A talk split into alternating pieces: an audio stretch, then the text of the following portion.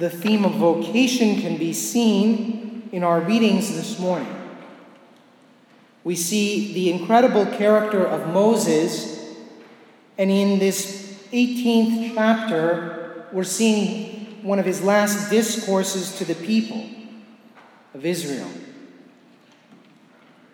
And he tells them, A prophet like me will the Lord your God raise up from you, from among your own kin. In order to understand what this prophet might be, it's important for us to look first at the life of Moses. Moses, in order for his life to be preserved, had been hidden among the reeds of the Nile River. His very name indicates one drawn out of the water. So his life was preserved and protected from an early age. He, was, he grew up in Pharaoh's household, having been adopted by Pharaoh's daughter privileged. After having killed an Egyptian trying to protect a fellow Israelite or break up a dispute, he flees and he encounters God on the mountain in this strange encounter where there's a burning bush that is not consumed. We're aware of all the miracles or the, the curses that are brought down upon Egypt as a result of Pharaoh's unwillingness to let the people go and worship God in the desert, and how God leads them out mightily and preserves them, provides for them with food and water. It's said of Moses that he spoke to God as a friend does, face to face. At the end of the book of Deuteronomy, it says that Going back to that passage we heard, a prophet like me will the Lord your God raise up for you. It says that must be some commentator or later uh, person adding an addendum to the book here of Deuteronomy. And to this day, no prophet has yet arisen like Moses. That's the gist of it. Jesus, we saw then in today's gospel, is beginning to reveal himself as the new Moses, the one who is the prophet who is not only like Moses, but goes beyond him. Again, we heard in the first reading that, speaking of this new Moses that would come, whoever will not listen to my words which he speaks in my name, I myself will make him answer for. It. Jesus sees himself as the new Moses. He enters not the Nile River, but the Jordan River, representing how all of the people had crossed into the promised land, except Moses. Why hadn't Moses been able to enter in? He was 120 when he died, and yet Scripture tells us his eyes were not dimmed and his strength had not abated him. Because even though he was a friend of God who could speak to him face to face, he had in some way disobeyed the Lord. And we see in Scripture that it's from where he had struck the rock, but not done it in the way that God had asked him to. He had done it out of anger rather than out of showing God's power to the people. And so he's prevented from going into the promised land. Jesus goes to the Jordan like Joshua and crosses through it in his baptism to show that he is going to lead the new Israel into the true promised land. Jesus begins his mission preaching in the synagogues. The people, it says, are astonished at his teaching, for he taught them as one having authority and not as the scribes. The scribes would comment on Scripture they would say, This is the tradition, or this is how it should be interpreted. But Jesus speaks out of the first person. We hear him in Scripture saying, You have heard it said of old, but I tell you. The scribes and the priests, they say this, but I say to you. And even in his confronting evil, Jesus doesn't call on a power higher than himself. He doesn't say, by Yahweh Most High, be gone, get out of this man. but he commands the evil spirit directly quiet, come out of him. Jesus' vocation far surpasses Moses. Moses, the friend of God.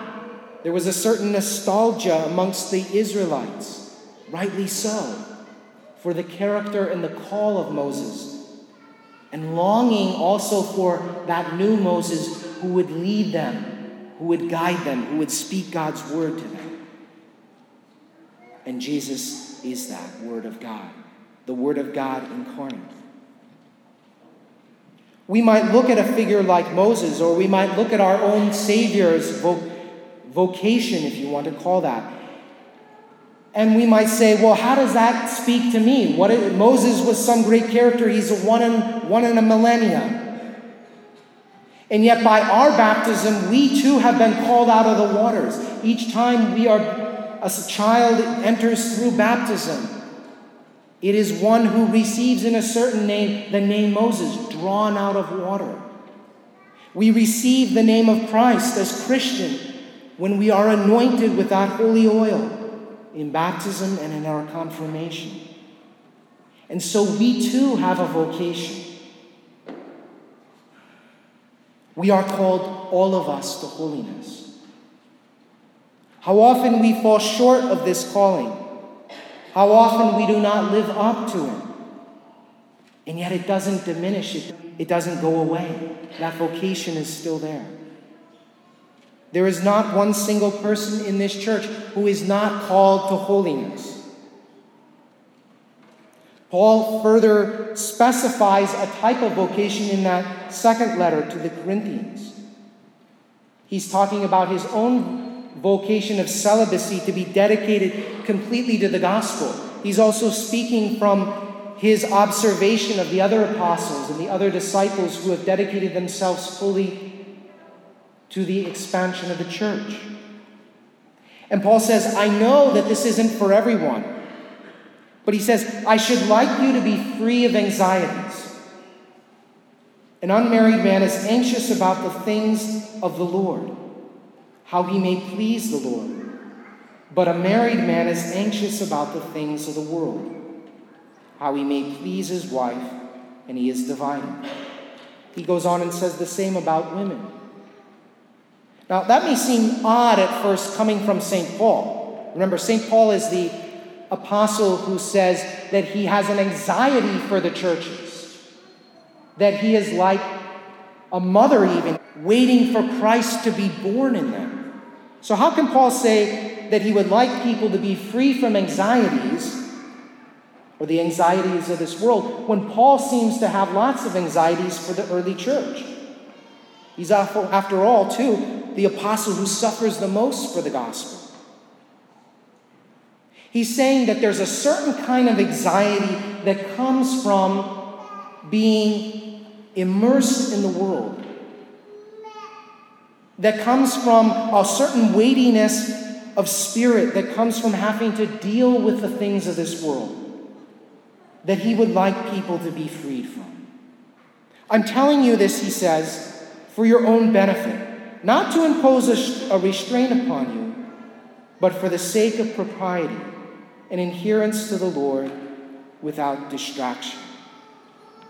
So I'd like to say to some of our young people who have not yet fully discovered their vocation if the Lord is calling you to a religious vocation, if the Lord is calling you to the priesthood, to be a sister or a religious brother, the Lord is calling you to something that will free you from many of the anxieties of this life. Not that there won't be a proper anxiety for those who come to you, those who seek your help. Not that there won't be trials in this life, but that the Lord, if He is calling you to a religious vocation, is calling you to a great freedom.